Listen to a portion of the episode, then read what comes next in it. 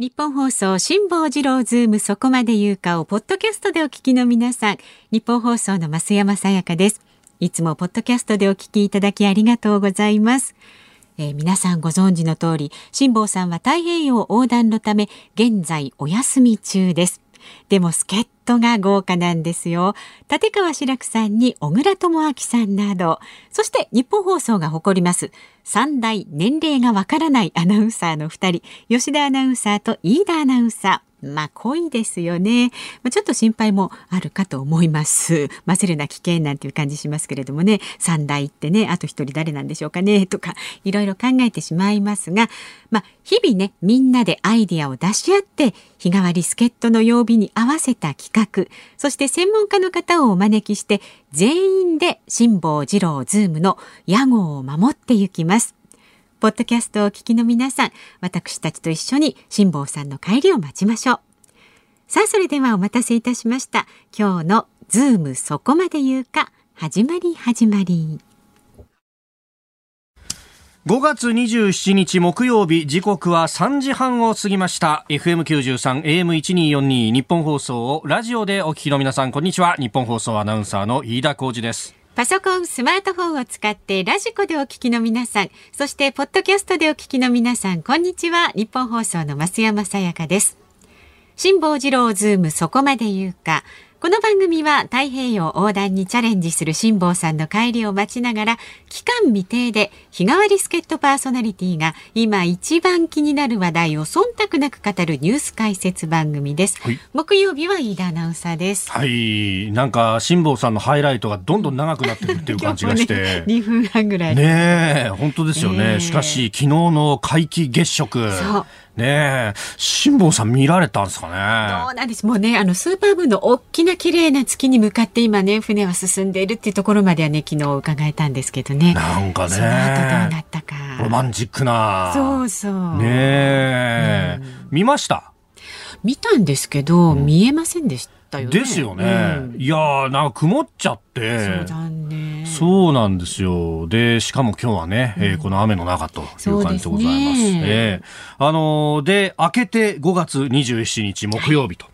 いうことになりますけれども、まあ、この日というのはですね、いかにえー、我々アナウンス室にとって大事な日かというところで、えー、祝電も多数いただいております。えー、神奈川県横浜市のゆだっちさん40歳の方、増山さやかアナウンサー、お誕生日おめでとうございます。ありがとうございます。日本放送の顔そして宝の増山さんのことですから曲を上げてのお祝いがあったかと思います、えー、さて増山さん これから1年の抱負や目標などあれば教えてくださいと。抱負や目標、えー、まああの今日をもちましてね飯田さんにまた一歩近づけたっていうことが何よりもいやだいぶ引き離されちゃったな、ね、歩みをこう、近寄ってねますけれども、うん、まあなんとなくこうねあの、メンテナンスしていきながらメンテナンスしていきながら。ええええ進んでいければと思っております。なるほど、ありがとうございます。はい、えー、えー、これ以上はあのやけどしないようにですね。えそうですよ。えー、えー、一つ新たな気持ちで。いやきっとねあのいじりに関してはですね、明日あの春風亭一之輔さんと朝8時から番組あると思いますので、そこできっとね。で、えー、えー、一つよろしくお願いいたします。ますさああのスタジオ長官あじゃごめんなさいあいつもの癖で言っちゃった。あの夕刊各紙が入ってきました。はい、ついさっき。はい。あのー、一面まあバラバラっちゃバラバラなんですけど、まあ夕刊に関してはね、基本的に特集の記事で組むようなところが多いんですが、そんな中ですね、夕刊読売、はい、えー、一面、公立小中省エネ校舎。太陽光でエネ自給、えー、エネルギー自給、えー、屋根窓断熱強化っていうですね、まああの脱炭素というやつで、はい、まあ2050年までに温室効果ガスの排出量を実質ゼロにすると、うん、で2030年までで46%減だと。2013年度比でね、うん、えー、というまあこれあの菅総理が、えー、ぶち上げた目標がありますんで少しでもそれをやんなきゃというところなんですけどいやそもそものほら増山さんもの時代代もそうだと思いますが学校の校舎にですよ、うん、クーラーがつくなんてことは本当ですよね。ね夢のようでしたよね。そんな想像つきませんでしたね、昔はね。いや、そうですよね。うん、汗だらだら垂らしながらやるのがなんか学校の勉強みたいな感じで。でもなんかこう窓を開けていれば、なんとなく風通しも良くて、うんうんうん、そんなに辛かったた記憶はないような気がするんですけどね。やはり狭山おろしがさーっとこう吹いてくる感じですか？いい風がね。まあ確かにあの横須賀も海風がわーっとてくりゃいいんですけど、まあうちの僕の通った学校は実は山の中にあってですね。そうあの横須賀って山がそのまま海に沈み込むような地形で、そうそうそうするとあの平地があまりないんで、うん、住んでるところは山の中みたいな感じだったんですけど、うんうん、でも本当あの一校だけ。クーラーがついてる学校があってでそこは京浜急行の電車がこう校舎の脇を通っていくところであまりにうるさすぎて窓が開けられないんでしょうがなくクーラーをつけたんですみたいな話で。そういうこう特殊事情がないとなかなかクーラーがつかなかったんですけど、いややっぱり今は違ってんだなと。でそれだけじゃなくて太陽光パネルだとか、えー、複層ガラスだとか、えー、人感センサー付きの LED 照明だとかですね。いやもうなんか乾いた雑巾を絞りまくるぞというようなね、えー、でそんな記事の脇にですね、これは示唆してるなと思うのが、えー、オランダの地方裁判所が、えー、シェル石油に対して、ロイヤルダッチシェルっていうですね、はい、石油メジャーですが、えー、二酸化炭素削減の命令を出したというですね。えー、30年、2030年で45%削減と、これ、あ2019年との比較なんですけど、えー、という、あのー、命じる判決を出したっていうですね。うん、で、これが、いや、結構これ実は衝撃だなと思ったのが、うん、あの証券関係の人にですねやっぱこのあのカーボンニュートラルとか最近こう横文字でいろんなこと言うじゃないですか、えー、であの SDGs だとか持続可能な開発なんつって、はい、でその一環としてこう二酸化炭素も減らさなきゃいけないよと。でそういうの一生懸命やってる会社は株を買って、えー、一生懸命やってない会社はあのあんまり株を買わないようにするファンドを作ったりなんかとかね、うん、いろいろ出てるんですけど、うん、いやよくやられてるのがその業界全体のシェアの中でどのぐらい削減したかなみたいなところでこう判断されていたところがあるんですが、いや、それはそうなんですよ。これ、あの、石油とかね、こうエネルギーの会社とかって、あるいはあの日本にいっぱいある製造業とかって、なかなか、あの、頑張っても減らせない CO2 ってあるよねみたいなもの作ってんだからさみたいな話があるんですけど、そこをこう絶対量で減らせみたいなことを言われると、それはあのアメリカの IT 企業はいいよと。CO2 出すっつったってもともと人の呼気しかないみたいなところだったらいいんですがいや日本とかあるいはこういうエネルギー業界とかって結構この判決はええー、っていうね。しかもそれを裁判所が出しちゃうっていうあたりはですねいや日本でやろうとすると何根拠法をどこにするのかというようなところから難しいとは思うんですが、なんか世界の潮流ってこういうところ来てるんですけれどもこれにですねその地域的な特殊性とかも関係なく押し流されていっちゃうのかなというね。ねなんか、あの、対照的な、えまあもちろんね、子供の、あの、学ぶ環境が良くなるのはいいんでしょうけど、うん、えーえー、というようなあ夕刊ご紹介いたしました。はい、では株と為替の動きからお伝えしていきます。今日の東京株式市場日経平均株価6営業日ぶりに反落しました。昨日と比べまして93円18銭安い2万8549円1銭で取引を終えました。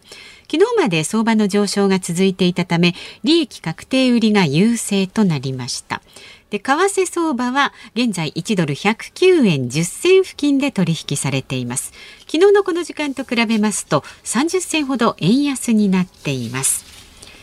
さあズームそこまで言うか。この後3時台のニュース解説コーナーズームオンでは緊急事態宣言明日延長決定へというニュース。で4時台は関係悪化が伝えられる中来月の開催が決まった米ロ首脳会談。その行方をロシアの政治に詳しい筑波大学教授の中村逸郎さんに伺っていきます。いや楽しみですね、はい、この今後プーチンがどういうこう世界を作っていくのかというのをですね、えーえ。ー、詳しく聞いていこうと思っています。伺います、はい、で5時台は安倍前総理大臣が月刊誌でポスト菅に言及をしているということでねこちらの話題にズームいたします、はい、もちろん5時のオープニングは生存確認テレフォン5時の辛抱ですお送りします。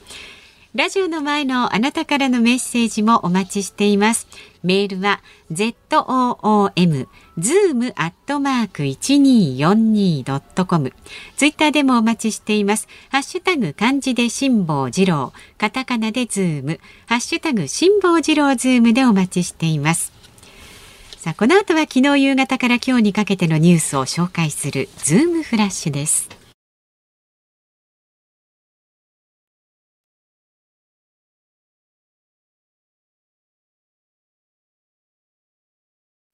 ニッポン放送ズームそこまで言うか毎週木曜日は飯田浩司アナウンサーとお送りしています。まずは昨日夕方から今日にかけてのニュースを振り返るズームフラッシュです国家公務員も新型コロナウイルスのワクチン接種を円滑に受けられるようにするため人事院がワクチン休暇を認める方向で検討していることが分かりました。発熱や倦怠感などの副反応が出た場合は必要最小限の期間休暇を取得できるということです。台湾の蔡英文総統がビオンテックが開発した新型コロナウイルスのワクチンについて中国の介入で今も契約できていないと明かしました。中国の習近平指導部が蔡英文総統の支持率低下を狙って妨害を仕掛けているとみられています。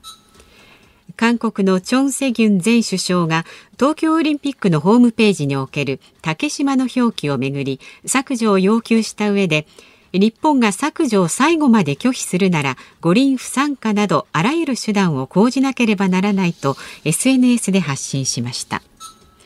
朝日新聞社が1879年の創業以来で最大となる441億円の赤字を記録したことが分かりました。売上高は前の期と比べて16.9%減って2937億円で朝日新聞社は新型コロナウイルス感染拡大の影響を受けたと説明しています。第一生命保険がサラリーマン川柳の人気投票の結果を発表しました。グランプリはコロナ禍で広がったテレワークの悲哀を歌った会社へは来るなと上司行けと妻が輝き2位には10万円見ることもなく妻のもの。3位にはリモートで便利な言葉聞こえませんが入りました。はい。えー、ニュースいろいろ入ってますわね、サラリーマン川柳、会社へは来るなと上司、行けと妻、これ、確かに出た時にも、なんかすでに話題になっていたというかね、去年のこのぐらいの時期だったというふうにも思いますけれどもね。えー、えーまあ本当働き方もいろいろ変わっちゃったけど本当ですよね。いい加減なんかもう本当ね疲れ切っちゃうよねという感じも、えー、ありますが、えー、ワクチン休暇についてこれあの先先月ですね4月に河野太郎ワクチン担当大臣にまああの電話ででした。がインタビューさせてもらうこと、はい、機会がありました、その時にも河野さんはすでにあのこのことワクチン休暇についてね、えー、結構具体的にまあおっしゃってましてやっぱ副反応がどうしても特にあの2回目の接種に関しては、まあ、副反応が出て、まあ、夜にね、結構8度台の発熱するみたいな話が、えー、出てきたりもしていたんで、まあ、その辺で、まあ、翌日ぐらいは休んだりとかもね、できるようにと。まあ、かより始めるじゃないですが、これ人事がこういうことを出して、まあ、あの、霞が関、まあ、お上がやり出すと、まあ、それに合わせて民間もというような、まあ、波及も狙ってるんだろうというふうに思います。はい、えー、それから、蔡英文総統が、あの、ワクチンの、えー、調達に関して中国の介入があったと、はい、まあ、ビオンテックという会社のワクチン、えー、でありますが、これなんか総代、東アジア地域かな、総代理店を中国の会社が持って、で、そうすると、そこを通さないと台湾も調達ができない。で、そこを通そうとすると、まあ、様々な、こう、力学が働き、えー、圧力が働き、えー、台湾には下ろしてくれるな、というような。ことなんですか。で、それで一方でですね、あのー一方で、この台湾をめぐる準弁公室の報道官などは、いや、中国には、うちのワクチンがいっぱいあるからさ、これ、台湾に分けてもいいよ。台湾の中でもこれ欲しいって言ってる人いっぱいいっからさ。悪い顔してますね。いいじゃないの、これ。ところが、蔡英文はそれを妨げんだよな、みたいな。悪くなってきました。いや、あの、で、これに対して、まあ、蔡英文政権、台湾側は、これはあの統一工作の一環であるということを、まあ、言っているわけなんですが、あの、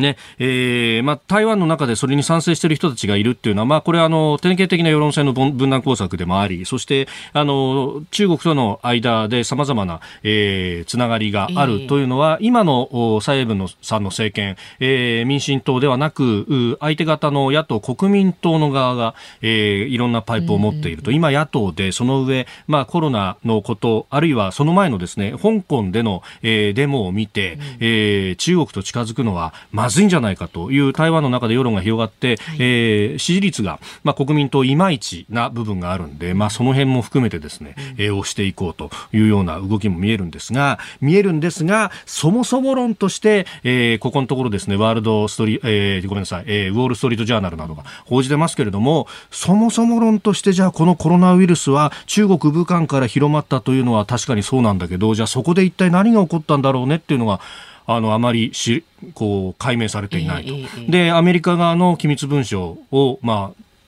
えー、スクープで、えー、WSJ が報じてますけれども、その武漢のウイルス研究所というところがあって、はい、まあ、そこでコロナウイルスも含めて、まあ、既存のコロナウイルスも含めてですね、うん、えー、研究をしていたと。で、えー、なぜだかそこの研究者の人たちだとか関係者が、えー、2019年の11月、えー、コロナが、えー、この武漢で蔓延する2ヶ月ぐらい前ですけれども、入院するほど体調が悪くなった人が3人も出ていたとか、あるいは、あの、このコロナウイルスっていうのは、まあ、何か動物から、えー、人へ感染し、そして、えー、変異が起こると人から人への感染が起こってしまう。はい、そういう変異が起こる、起こりうるということは前々から言われてました。最初の宿主としてはコウモリが有力ということが言われたんですが、はい、そのなんか銅山で、えー、銅の鉱山で、えー、コウモリの糞を採取していると。いうような人がやはり同じようなね、まあ、原因不明で亡くなっていたみたいな、こういろんなこうリークが今になって出てきてですね、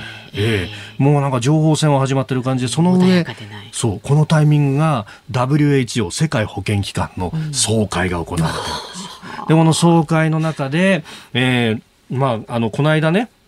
WHO の代表団が入って、えー、一応調査をしたということにされてますけれども、肝心なところはほとんど見見せてもらえない上に、まあ、あの、見せてもらったところもですね、ことが起こってから1年半ぐらいが経ってるんで、それはもう綺麗さっぱり全部なくなってるわけですけど、まあ、その辺も含めてですね、ええー、いや、どこから始まったものの病気で、そして何食わぬ顔で世界を救うんです、我々みたいなっていうのは、これはどういうことなんだろうなと。まあ、なんとか武々しいというようなですね、えー、言葉があったりなんかしますけれども、ちょっとそういうのが頭によぎるかなっていうようなね。えで、さらに、あの、台湾はですね、まあ、日本は特に、え、えー、あの、東日本大震災の時に、えー、海外からの義援金で、あの、ね、ねえー、まあ、言ってみたらですね、人口もそれほど大きくない、えー、島国の台湾からですね、実は諸外国で一番義援金をいただいたと。助けてもらったと。はい、で、えー、今こそそう、それを返すチャンスがあると。で、しかもですよ、あの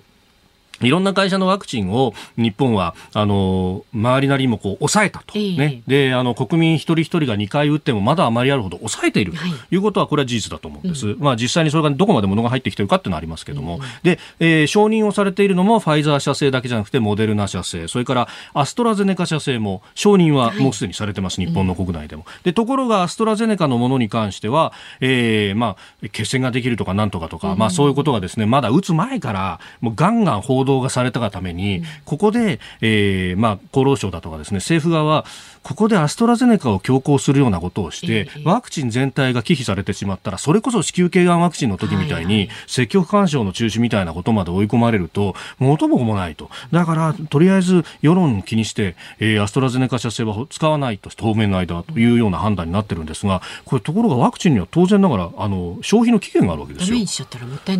おっしゃる通りなんです。で、その上、最初のワクチンはアストラゼネカ社製を外から持ってくるんですが、うん、アストラゼネカのワクチンって日本の国内でも作るっていう確か契約になってたはずなんで、うん、今後は日本でも作れるわけですよ。はい、で今ものがあってでもそういった、まあ、なあの国内事情で使えないというものがあるんであればですねここは人道的な支援が、うん、しかも東日本大震災の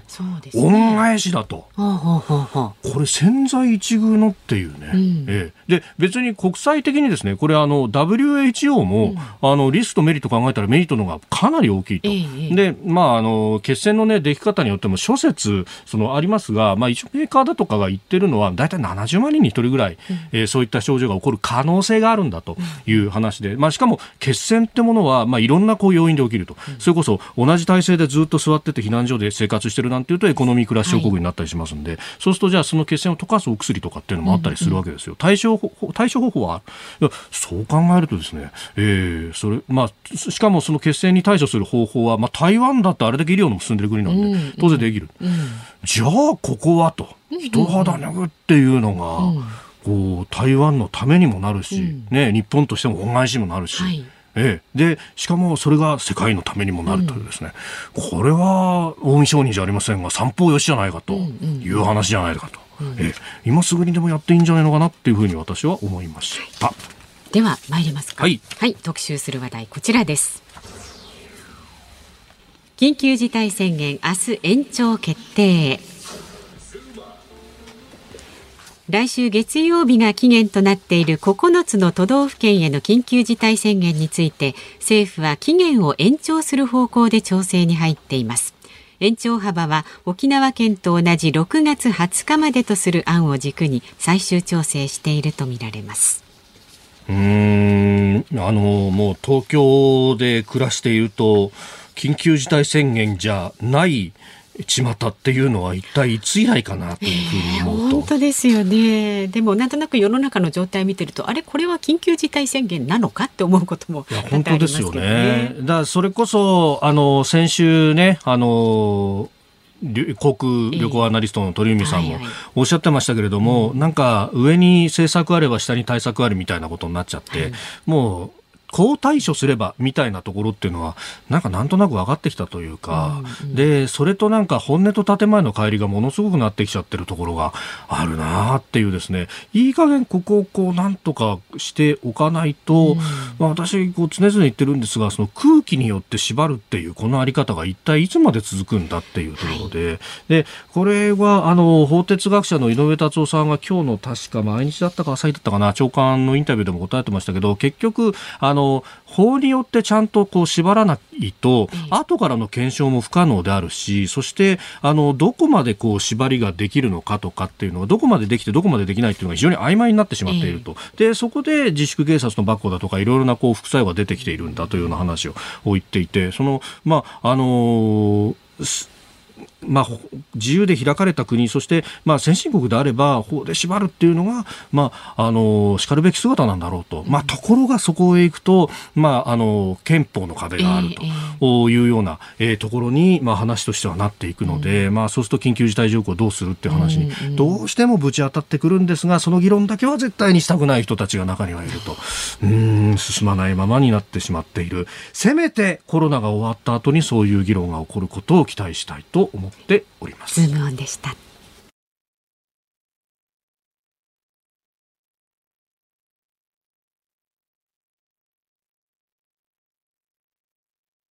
5月27日木曜日時刻は4時を過ぎました。改めましてこんにちは。日本放送アナウンサーの飯田浩二です。こんにちは。日本放送の増山さやかです。さあいただいているご意見をご紹介していきましょう。はいありがとうございます、えー、とですねおたんこナースさん埼玉県にお住まいの方ですね。ワクチン休暇の話が出ましたけれどもね、ワクチン休暇嬉しいです。医療従事者などですが、はい、え周りのナースたちは2回目の副反応の頭痛、発熱、倦怠感が強く現れているそうです。なのでワクチンうん、2回打つのをためらっていました、えー、国から言われて休暇を取れると、うん、休みやすくなりますから、はい、ということですね。大体医療従事者は鎮痛剤を処方してもらいます。明日も大手町の大会場コロナワクチンの接種に行ってきますああ、それはお疲れ様でございます。ねお疲れ様です。いやありがとうございます。本当皆さんの頑張りで一歩一歩というところで、うん、もう今1日60万ぐらいはね、えー、接種が進んできているということになってきてますんで。でね、まあでもね、なんか鎮痛剤を処方しつつって思うと本当になんかこちらもも心苦しいというか休めるんならねね休んでもらいたいしねっていう感じもね。確かに。あのお医者さんたちに聞いても、うん、やっぱり2回目の時はもう先に鎮痛剤飲んどいてっていうようなね、うん、でもやっぱり夜になるとちょっと発熱してみたいなのあったりとかっていうことはあるそうなんですが、まあ、逆に言うとそれが起こるっていうのは体できちっと反応が起こっていると抗体ができているということなんですということをね説明されたりなんかしますので。えー休めるといいですよ。本当ですよ。市長。え？休めるといいです。いや、それ私に言われても、ね、私がそういうルールを決めるわけじゃないんで。でもね、やっぱり無理せずだと思いますよ。本当に体調がね、悪ければ、それは休むべきだと思いますよ、私は。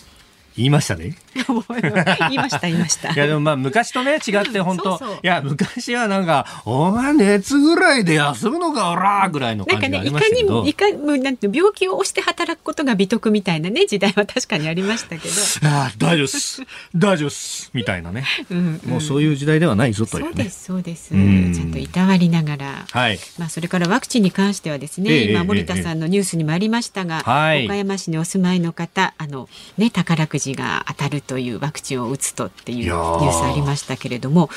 ね、1億9000万円ワクチンが打ててその上お金までもらえるなんて羨ましいですなんて意見もありますけれども、当たればね。当たればですよ。いやでも羨ましいっすよね。そういうのね。本当でももうね毎週水曜日に1人ずつ当選者が発表される予定で、マジっすか、えーあと4人残されているって1億9000万円。あきえー1億900万円当たる方がね。1億900万円、はい。い、いな。100万ドルってことですか？だからね。そうですね。そうですね。羨ましいな。まあでもなんかアメリカらしいっちゃらしくて結局、俺たちにはな自由があるんだ。打たねえ自由だってあるんだよっていう人たちがいっぱいいるから、そういう人たちに頼むから打ってくれよと、やんないといけないというね功を奏してねんたくさんの方が打っているということですよ。本当ですね、まあ何でもいいからなんか1億ぐらい、そっちですか、えー、1円置くのとちゃいますって話ですよ そうですね。さあ、あなたからのメッセージもお待ちしております。ズームアットマーク一二四二ドットコム、ツイッターハッシュタグ辛坊治郎ズームでつぶやいてください。お待ちしております。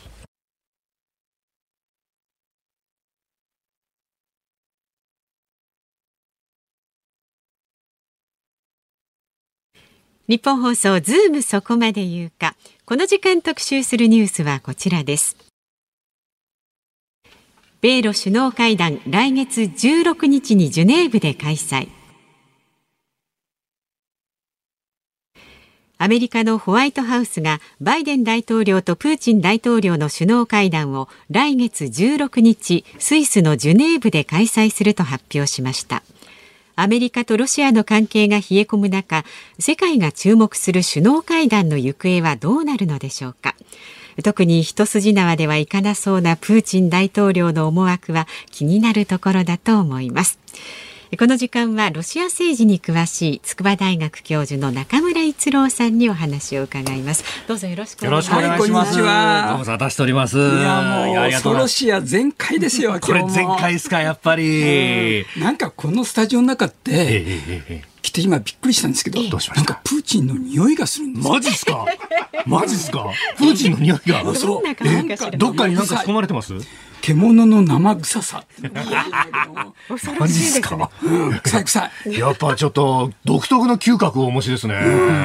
これ、今回、米ロの首脳会談があると、これって、プーチンさんの思惑としては、やっぱアメリカとも近づいておきたいとかなんとかあるんですか？そのいやもちろん、ええ今ね、一番やっぱり会いたいと思ってるのは、やっぱバイデンさんの方が会いたいんですよ。会いたい。で、プーチンさんからすればそんなにそういうことはないなと思ったんですけども、ええやっぱりバイデンさんははい、覚えてます、3月17日、はい。3月17日。あの、アメリカのジャーナリストの質問を受けて、はい。あの、プーチンさんのことを殺し屋だと思う？どう思う？って聞かれたら、そう思うって言った後、はい。プーチン大統領、その翌日、え。ね、体に気をつけてねって言ったんですよ。えこれ気をつけてね。まさにプーチン大統領からすれば、はいバイデンさんに対して、んね、夜道は気をつけるんだよっていうようなね、恐ろしいことを言ったわけですよ。なるほど。で、この言葉がどんなにすごい迫力あるかっていうとね、皆さんリスナーの方、よく聞いていただきたいんですけども、あの、ご主人と口喧嘩した。はい。その後ええ、最後にご主人に向かって一言、一言。体に気をつけてねって 言ってみてください。そうすればね、その時のご主人の顔、え。まさにね、そういう意味でバイデンさんは余計なこと言っちゃっ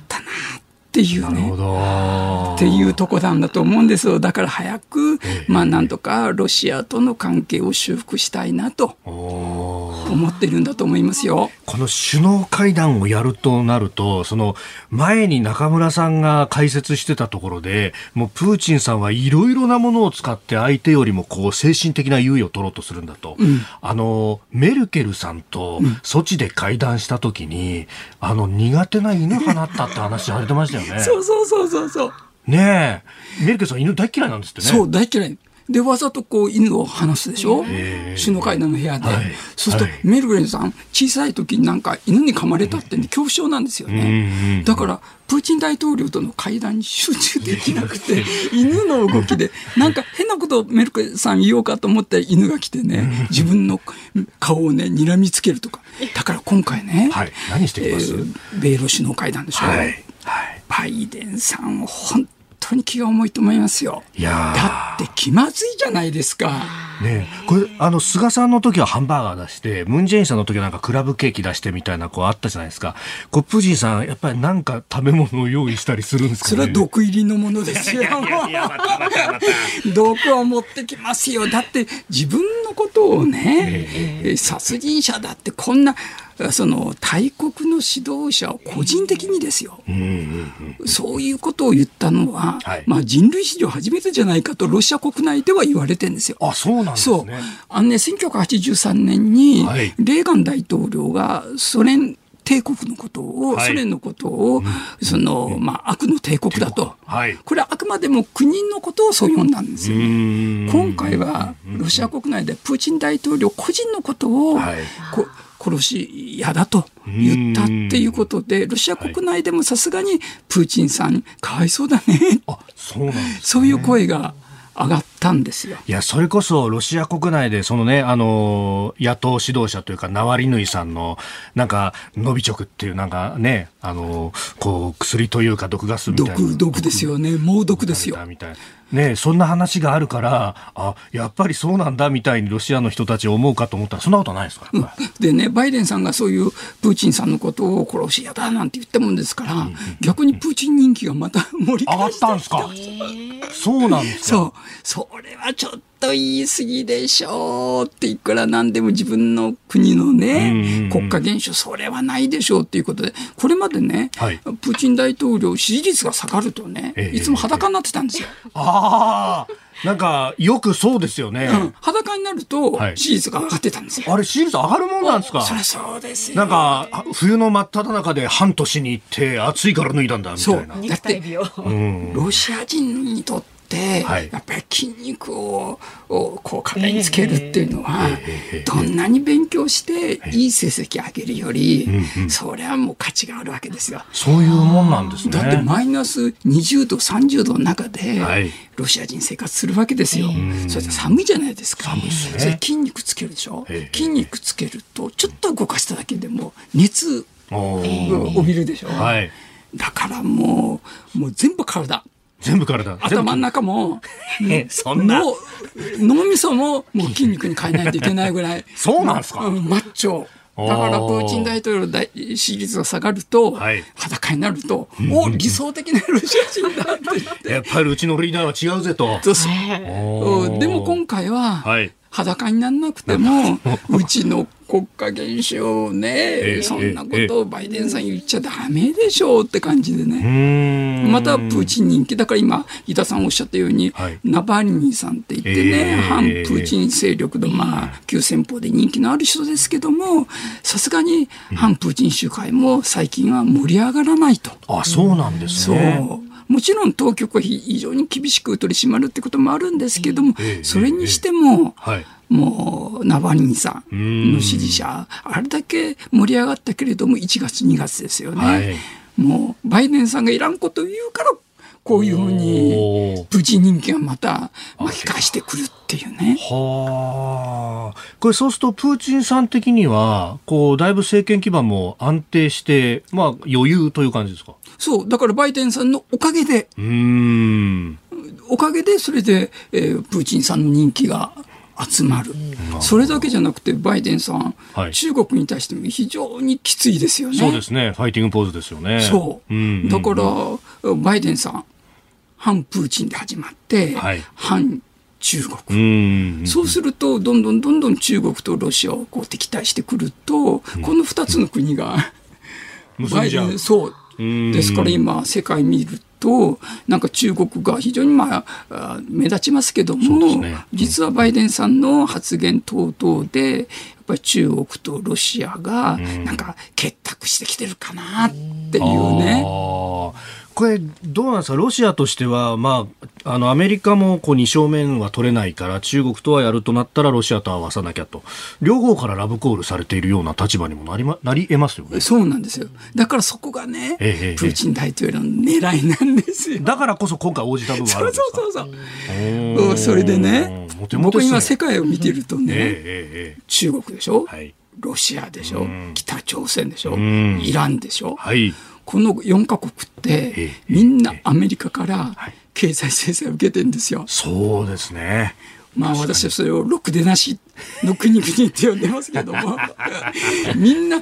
ね、アメリカから経済制裁を受けて大変なんですよ。でそこでプーチンさんのが今回米ロ首脳会談やって、よっしゃーって感じで、この4か国を代表して、代表して、バイデンさんに対して、はい、もう経済制裁やめろと。ここはプーチンさんからすれば、はい、自分の出番だぞと。なるほど。っていうとこなんですよ。そこにプーチン大統領の狙いがあるわけなんですよ。はあ。どうなんですか？やっぱりこう、そこら辺で制裁解除の情報を取れれば、まあ、プーチンとしてはもう100点満点。100点満点。で、そしてこの4か国の、はい、まあ、6年立ち同盟が、より一層結束を高めて、ええ、その中でもやっぱりプーチン大統領からすれば、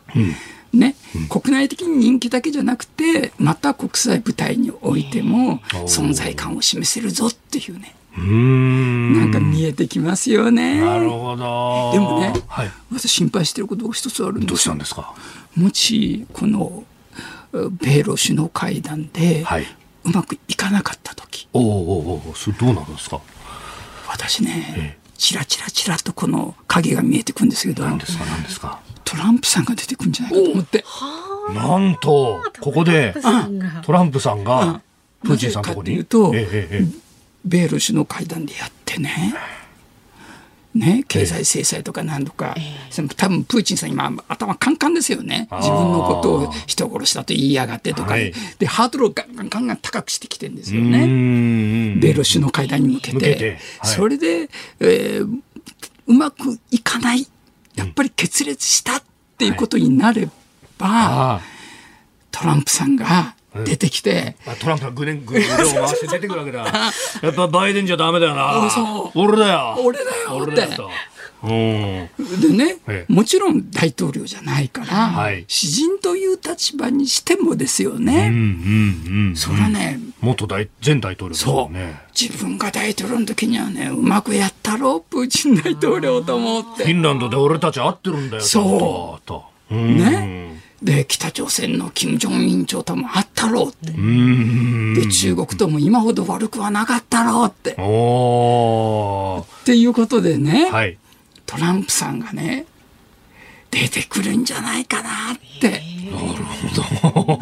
ど。飛んできちゃいますかトランプさんが。そう。そうすると日本はじゃあどうなるのかって、えー、それはプーチンさんと仲が良かったって言ったら？トランプさんとも仲が良かったといえば？やっぱり。やっぱり型作作ってきてる人が今いますよね。やっぱり私ですか？本当ですか？本当本当。だってここ永田町に行くともういっぱい噂があるじゃないですか。いっぱい噂が。まあ最近は月刊誌でもねインタビュー答えたりなんかしてますから。そう。もう型を作ってきておられる方いらっしゃいますよ、マジっすか？マジそうそう。なるほど。私は名前言いませんけどね。ね そうですよね。9月にもう総選挙があり、総裁選もありと。ある。国際政治も行き詰まる、やっぱりプーチンさんときちんと話できる人じゃないとダメだ、トランプさんが出てくる、じゃあ日本はどうすんだって言った時に、やっぱりあの人に出てきてもらわないと困るななるほど。某 A さんが出てくるわけです出てくるわけですよ。イニシャルトーク意味ない。あ出ちゃった。出ちゃったよ。出ちゃったよ出ちゃったよもう飯田さんが。言うからもう超発するからでもそのあの会談前にどんどんどんとハードルを上げるというふうに今、バイデンさん、うん、相手にね、プーチンさんがいろいろハードルを上げるっておっしゃいましたが、あのー、隣のベラルーシの、うん、それこそまたこの反体制で、まあ、ジャーナリストの方が乗っている、うん、違う、ベラルーシの上空は通るけど、ベラルーシには降りない飛行機を、あのわざわざミグ飛ばして、自分のところに強制的に降ろさせましたよね。爆弾積んでるぞって言って。あんなことしていいんですか？もうね、ベラルーシってハイジャック国家ですよね。ハイジャック国家。ねまあ、個人でね、飛行機に乗ってる人とか、まあ、いたずら電話して、その、ね、爆弾があるからね、で、緊急着陸するってことは、まあ、まあ、そういうこともかつてはあったけどもね。えー、もちろんこれも犯罪ですけどね。そう、大犯罪ですよね。それを国家が。国家がベラルーシという国家がね、単に上空を通過中で、はい、で、これを、あれですよ、リトアニアに、うん、隣のビリニュスに行くって飛行機でした。たとえ本当にね、危ない危険な状態にあるにしても、そのベラルーシのミンスクの空港に着くより、はい、目的地のビリニュスに行く方がずっと近いわけですよね。ね。だから今、飯田さんおっしゃったように、ミグ戦闘機がわざわざ横ついてね、2機で、はいリトアニアに貸せないぞって言って無理やり下ろす。でもちろんね、はい。えー、ロシアは、えー、ペスコフ大統領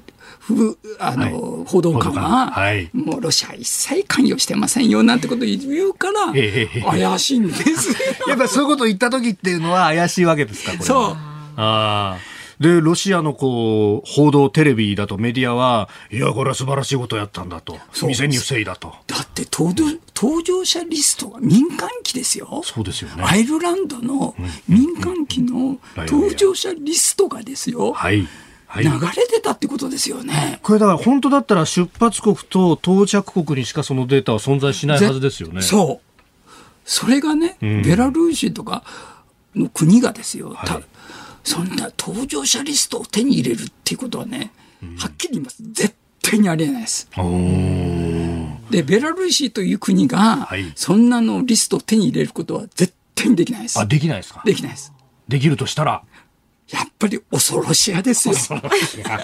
恐ろしやです攻撃で取ったんでしょう。ああ、なるほど。まあ、そのぐらいは。いくらでもできるぞというそのくらい非常に高度な技術がないと搭乗者リストなんて絶対に出ないですよ第三国には。だってその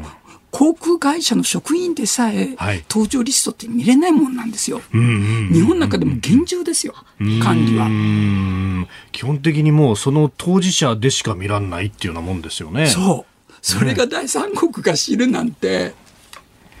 ありえないですよ。ありえないですよね。ねこういうことを起こすっていうのは、なんか批判のもとをこうどんどん種をまいてるようなにも見えるんですけど。だからね、はい、今、飯田さんおっしゃったのね、米ロ首脳会談を前にね、はい、ハードルを上げてきてるっていうことはね、つまり、うん、ロシアという国が、どんなに恐ろしい国か、バイデンさん分かってる？これからね、6月首脳会談やるでしょ、その相手のプーチンさんの国ってどんな国か分かってるっていうね、まさに米ロ首脳会談が決まると同時にこういうベラルーシでこういう、まあ、航空機の強制着陸が起こるというこのタイミングなんですよ。これはもう測ったところでここにっていうこうそう。ピンポイント。そう。国際情勢っていうのは大きな一つのストーリーがあって、はい、でストーリーの中でどのタイミングで何を打っていくかっていうつまり外交カードを切っていくかっていうのが非常に国際政治で主導権を得るためのパワーですよね。ですから今回民間機のね強制着陸という一つの出来事ですけどもこれが今国際政治特に米ロ間でどんな状況の中で今回の事件が起こったのかっていうことなんですよ。これ人事じゃ全くないなと思うのが、日本からヨーロッパに飛んでいく飛行機って必ずロシア上空通るじゃないですか。これ通らないとだと昔に戻ってアンカレッジ経由パリ行きみたいな話になっちゃうじゃないですか。これ日本は全く人事じゃないですよね。そう。てか、中村さん、中村さんの乗ってる飛行機降ろされてもおかしくないっすよ。で、中村一郎降ろして、ね、降ろして、そう降ろしてシベリア抑留でね、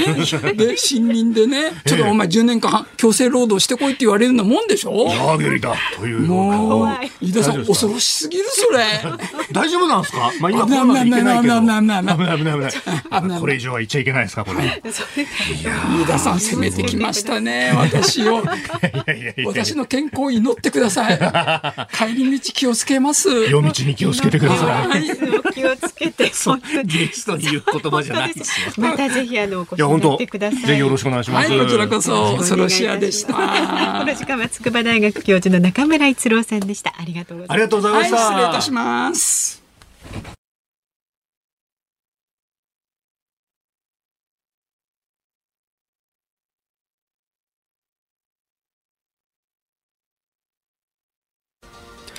5月27日木曜日時刻は夕方5時を過ぎました改めましてこんにちは日本放送の飯田浩二です日本放送の増山さやかですズームそこまで言うか辛坊さんが太平洋横断から帰ってくるまで毎週木曜日飯田アナウンサーとお送りしていますはいさあ、5時参りました。生存確認テレフォン5時の辛抱ですのお時間です。来ました。ね、辛抱さんの、はい、衛星携帯に今電話をしております。えー、現在はですね、まあ、緯度の高さでいうと、はい、今度津軽海峡の沖合東へおよそ5600キロ余り離れた太平洋の上。なるほど、はい、現地時刻はえー、夜10時ぐらいだそうですね。いうことでございますがなんかね今日無風だったみたいですよ。あら。雨も降ってたっぽいです。あらあらあら、うん、もしもしもしもし飯田でございます、はい、どうもはい、ご苦労様です。はい、太平洋公開中です。いや、もう3分の2が終わってるじゃないですか。それはそのうちつくでしょう。それは終わらないと困ります。ずっと言うわけいかないんだから。そんなこと言いながら、でも今日なんかね、はい、無風だからね、全く動けずですよ。あらららいやえー、あの、古野電機さんのホームページ見てますけど、ええ。ー、戦速1ノットってこれ、ほとんど動いてないってことですか？1ノットどころかね、0ノットだよ、今、完全に。今もう、今もう、セール下ろしちゃったからね。うん、ね風の時セール上げてると、バッタバッタうるさいのよ。あそういうもんなんですね。諦めちゃって。諦めちゃって。明日の、明日は、明日は福屋し、明日に期待しようかなと、そんな感じですね。はいはい、ところで、辛坊さん、昨日は、あの、ほら、皆既月食は見ることできました？時間帯曇っちゃったんで。曇っちゃった。残念。残念。東京でもね、ちょっと見られなかった。見られなかったんです曇っちゃったんです東京もダメですか。うん、そうなんですね。ええ。まあ、だけど、月食は時々ありますからね、二食と違ってね。うんうんうんうんうん。まあ、そうですよね。うん、ええでも。地球の影はでかいですから。はい、でも何？いや、このままなんかね、今週いろんな人が聞いてますけれども、このままいくと6月の真ん中ぐらいでみたいな、だんだんなんか目処が出てきましたね、これ。そう。そうですね。だから明日、明後日の風ってね、だいぶわかると思うよ。明日、明後日で動けないとちょっとまたわかんなくなるけど、明日で、えー、まあ、あの、軽く150ライン、整形150ラインを超えて、145度ぐらいまで行くとだいぶ目処が立つんですよ。だからあと5、6度ですね。あと5、6度。はい、すごい。いや、行くもんですね。ねいやいや、日本からね、日本からね、あの、私のメールマガジンの、あの、受けをやってくれてるやつが、あの、アメリカまで来る、来る話とかね、そろそろ出始めてるよね。ああ、いや飯田君も来てもいいよ。本当ですか？ちょっと、あの、お金出してください、お金。自分の金で来いよ。そこまでは出さんと。おかしいな。はいはい。じゃあ、じゃあ明日の天気は、はいはい。お伝えしますね。今夜から明日朝までは雨が降ってですね、風はあまり吹かないということなんですね。で、明日のお昼前からは徐々に南からの風が吹き始めるということですからね、徐々に徐々に進めますよ、辛坊さん。あありがとうございます。うん、じゃあまあ、ぼちぼち行きます。はい。サンキューベリマッチ。ほら、また来週ね。だんだん英語が出てきた。本当ですね。気をつけて。あのー、ええ、サンディエゴで待ってるよ。ありがとうございました。気をつけて。はい、気をつけて。じゃあね。どうも。はいはい。えー、辛坊治郎さんとつなぎました。なんかテンション上がってきてません？ちょっと。やっぱりほら、目処がつくと違うんですよ、気持ち的にね。最初のあのね、ちょっと気弱になってた辛坊さんももはや懐かしくなってきましたけどね。そうそうそうちょっと気弱になって悟りを開きかかってテンションが上がってきて、この後どうなっていくんだと。ねえ、もうでも、なんかゴールポイントとかこの古野電機さんのホームページ見ると、見えてきちゃったりなんかしてね。まあその辺、あの、番組のホームページ等々でもね、えー、いろいろろリンク貼ったりなんかもしてますんでご覧いただければと思います。チェックしてください。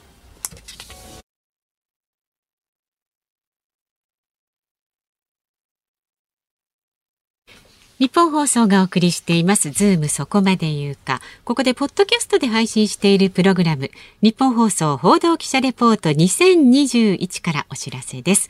日本放送の報道記者が政治経済事件災害そしてこだわりのテーマまで日々取材した情報をもとにお伝えしている日本放送報道記者レポート2021毎週木曜日の午後に更新しています。今週はですね今月も決定できず東京オリンピック・パラリンピックはどこへというテーマにつきまして遠藤達也記者がレポートします。で先週取材したパラリンピック水泳の日本代表選考会の現場の舞台裏そして来月からスタートする選手へのワクチン接種に対する選手たちの思いえ2004年のねアテネオリンピックを現地で取材した遠藤記者がさまざまな視点からお伝えします。ぜひ日本放送のポッドキャスト公式サイト日本放送ポッドキャストステーションやアップル、スポティファイなどでチェックしてください。さあでは日本放送ズームそこまで言うか。今日最後に特集するニュースはこちらになります。安倍前総理大臣が月刊誌でポスト菅に言及。26日発売の月刊誌花田で安倍晋三前総理大臣のインタビューが掲載されましたその中で安倍前総理は菅政権を支持する考えを示した上でポスト菅の候補として茂木敏光外務大臣加藤勝信官房長官下村博文政調会長岸田文雄前政調会長の名前を挙げ一部で噂されるご自身の再々登板については否定しました。いやこのですね、まあ、あの、ここのところというか、えー、発売の月刊誌、結構、あの、安倍前総理のインタビューというのが至るところに載っているんですけれども、はい、その中で月刊花田はですね、うん、あの、石橋文人さんという、この方、あの、もともと産経新聞の、うん、えー、政治部長を務めていらっしゃる方で、はい、えー、今は政治ジャーナリストとして活躍されていらっしゃいます。この方のインタビューと、まあ、もともとこの安倍さんとはずっとこうね、えー、つながりのある方でもあるということで、まあ、ざっくばらんにね、いろんなこう話を、えー、聞いていると。まあ、あの、菅政権のコロナ対応から始まって、まあ、憲法改正の話、野党の話、それからやっぱり安倍さんといえば外交というところがありますんで、はい、えー、アメリカと中国と韓国とと、うん、えー、いうところのね、えー、話などなどをいろいろ聞いて、ね、最後の最後のところで、えー、総裁選総選挙というパラグラフがあるんですが、はい、えーここでですね、あの、聞いたのが、じゃあ、あの、ポスト菅っていうとこどうですか？と。まあ、その全奪会として、まあ、あの、総裁選については、まあ、これはあの、BS 富士のね、プライムニュースに出演された時なんかも言ってましたけれども、まあ、菅さんを全力で支えるんだと、うん、えー、次の総理として菅さんがふさわしいんだと。いうことはもうもちろんおっしゃってますんで、うん、まあ、あの、その上で、えー、まあ、時期尚早ですがという形でですね、ポスト菅っていうものを聞いていたんですが、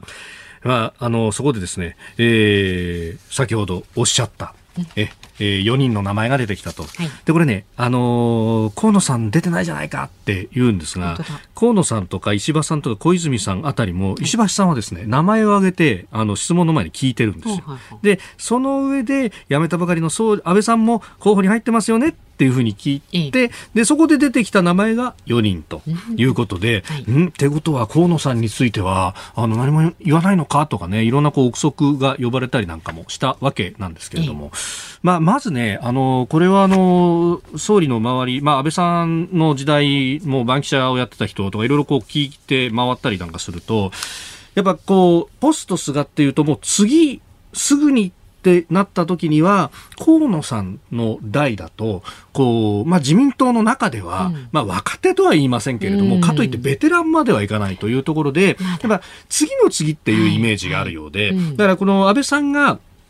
総理やってた時に、まあ、あの、いろいろね、記者が囲んでみたいな話を聞いたりなんかするタイミングでも、やっぱりその時の、まあ、当時だとポスト安倍っていうことになりますが、うん、あの、聞くと、出てくるのはこの辺の名前で、えー、河野さんとかっていうのはあんまり出てこなかったということを考えると、はい、まあ、あの、今の感覚としてはそうなんだろうな、というところで、えー、あります。で、一方で、やっぱね、でも名前が上がるっていうのはこれ嬉しいみたいで、ね、えー、下村博文さんだとか、あとは加藤勝信さん、えー、官房長官ですが、ね、えー、まんざらでもないぞというようなですね、えー、雰囲気っていうのはいろんなところでこう伝わってきていて、それこそ加藤さんは官房長官でいらっしゃると、官房長官やってると、毎日平日は2回、記者会見があるんですよ。はい、で、長官会見でも、えー、昨日あたり聞かれてたのかな。だから今日の長官でも記事になったような感じしましたけど、えー、やっぱこう、花田でね、えー、安倍さんのインタビューの中で、ポストスが、えー、そこに官房長官も、えー、名前が載っていらっしゃいましたけれども、えー、どうですか？なんて聞かれて、でもやっぱそこはですね、あの節目がちに淡々と加藤さん答えていらっしゃったんですが、やっぱそこはですね、なんかこう、いろいろこう、長官版の人たちとかに行くと、やっぱあの、こう、雰囲気でこう見てると、ここでにやけてしまったら、浮き足だっちゃう、ね、浮き足だったように見え、うん、で、それを目の前のテレビカメラで絶対に抜かれると。だから、ね、意地でも笑うまいっていうようなですね、ところがやっぱりあったんじゃないかみたいな、はい、えー、指摘もあったりして、やっぱね、安倍さんの一言一言っていうのは大きいんだなっていうのを、影響ありますよね。まあ、その辺でも如実に感じるところでもあります。はい、で、そのインタビューの最後で、安倍さんの再登板を望む層もありますがと石破さんが、石橋さんが聞き、うん今言ったように多くの人材がいますからそれは全く考えておりません。いうふうに答えたと。いうあたりがですね、うん、えやっぱそうは言いながらどうなんだろうねっていうのはね。ねさんなんかもこう肩回してるんじゃない本当ね、ね、だいぶ中村さんも破り並みをされてましたけど、うん、どうなんだろうって。そこはちょっとね、うん、あのぜひなんか機会があれば聞いてみたいなと思うところでもあるんですが、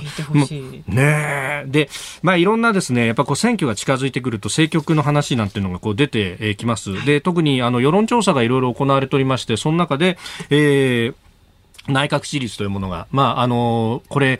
えー、感染の拡大に伴って支持率が下がるみたいなですね、はい、もう反比例のような状況になってますけれども、うん。うん、まあ、その中で、えー、各社世論調査、まあ、30%台に入ってくる、あるいはその前半にというような一部調査も出てますけれども、これあの、よく言われるのがですね、青木の法則とか青木率とか言われますが、うん、あの、参議院のドンと言われました、あの、官房長官だとか参院の幹事長だとかも歴任された青木幹雄さんという方が、はいはい、えー、内閣支持率と与党第一党の支持率を足してして50を切ってくると、えー、政権危険水域に入ってくるというようなことが言われたりなんかしますが、はい、まあ今のところはそこまでは言ってないということで、まあで、かつ、やっぱあの与党のね、えー、実力者なんかに聞くと、いや、そうは言ったって野党の支持率そんなに上がってないんだから、うん、そんな浮き足立つことはないよというような話も聞いたりします。まあただ一方で4月の選挙、3つの選挙がありましたけれども、国政の、えー、補欠選挙と、それから再選挙がありましたが、えー、いずれも与党は負けたと。はいえー、いうことがあっ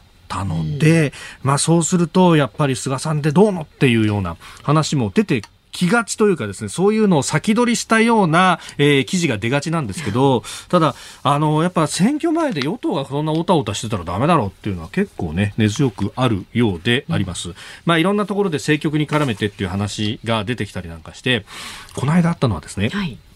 えー、広島の選挙に絡む、まあ、これはあの辛坊さんもよく話題に出してました、うん、河合案里さんの選挙に絡んで、えー、1億5000万円が、うん、えー、いろんなところに配られたと、それが、まあ、選挙のお金だから党から出てますけれども、うん、えー、誰がどうやってこうそれを出し、配ったんだみたいな話がね、うん、えー、言われていた中で、えー、二階幹事長の会見のところで、いや、そんな、そんな知らないよって言って、はい、で、あの林元さんというね、二階さんの側近が、いや、選挙の話は、あれは、あの一時的には、えー、選対委員長に責任があるんだからと、そしたら当時の選対委員長が甘利明さんだったんで、甘利さんってことは安倍さんの側近だったから、やっぱり安倍さんの憲政級かみたいないろんなこう連想ゲームが働いたんですが、そこは、あの、え、あの時の選対委員長って甘利さんだったっけ？って、いうぐらいに、やっぱこう、とっさの判断っていうものが、ただ、そういうのがですね、一個一個がつながっていってしまうっていうのが、この選挙前のこう、噂が千里を走るっていうところもあるようで、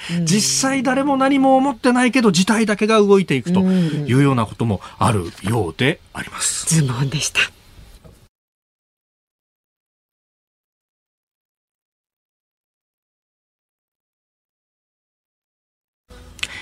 え今日のエンディング曲辛坊さんにもぜひ聴いてもらいたいサムタイムススローダンスお届けしています、はい、まあ船がスローダンスって感じなんでしょうね今はね、ね、ちょうどね、まあ、明日ぐらいからねまた風が南から吹いてくるぞって。はい。ねまああのこの曲に関してはですね番組のプロデューサーとディレクターが毎週月曜日夕方6時20分からお送りしている、サムタイムスのアップアップガーリックを担当しているということでございます、いい曲ですよ。もちろんです。さあ、はい、聞きの日本放送、この後はショーアップナイターです。今夜は東京ドームからセパ交流戦巨人対楽天。はい、解説は谷重元信さん、実況日本放送松本秀夫アナウンサーでお送りいたします。うん、このままいくと巨人3連勝となるのかどうなのかっていうね。ね本当ですよね。まあ、我がタイガースもね、ええ、頑張ってやってとやってます。ね、今日はあのあれですよ、甲子園は佐々木朗希投手、あの大船渡高校の、えー、直球160キロが、えー、先発予告されているということでありますんで、まあその辺のね あの情報もいろいろ入ってくるとは思いますけれども、まあそこはですねやっぱりこうプロのね、えー、厳しさっていうものはちゃんと、これはなんといってもあのミスタージャイアンツ長嶋茂雄だってプロ初打席ね、えー、プロの初試合っていうのは4打席4三振だったってことがありますんで、ああその辺はねやっぱり。ね。はい、ね、ますのね。もらいましょう。えー、じゃあ明日の朝6時からの飯田浩司の OK 工事アップはどんな感じで？で えー、コメンテーター評論家の宮崎哲也さんです、はい、えー、緊急事態宣言延長となるのか、まあ経済の現状、今後の対策というあたり、えー、解説をいただこうと思っております。朝6時から生放送です。はい、でその後8時からはね春風亭一之輔さんと一緒に私もあなたとハッピーをお送りしますので、いやもうここは増山さんの生誕祭が華々しくと。てますからね。まあおそらくもう入り口にレッドカーペットが敷かれると。終わってますから。で、月曜日のズームなんですが、はいはいはい、立川志らくさんね、はい、パーソナリティゲストが、明治大学教授の海野素央さんです。じゃあ、米ロ首脳会談、バイデン側から見ると。そうですね、また違うなるんでしょう。はい。ということで、ズームそこまで言うか、ここまでの相手、飯田浩司と、増山さやかでした。明日の浩二も聞いて、ちょうだい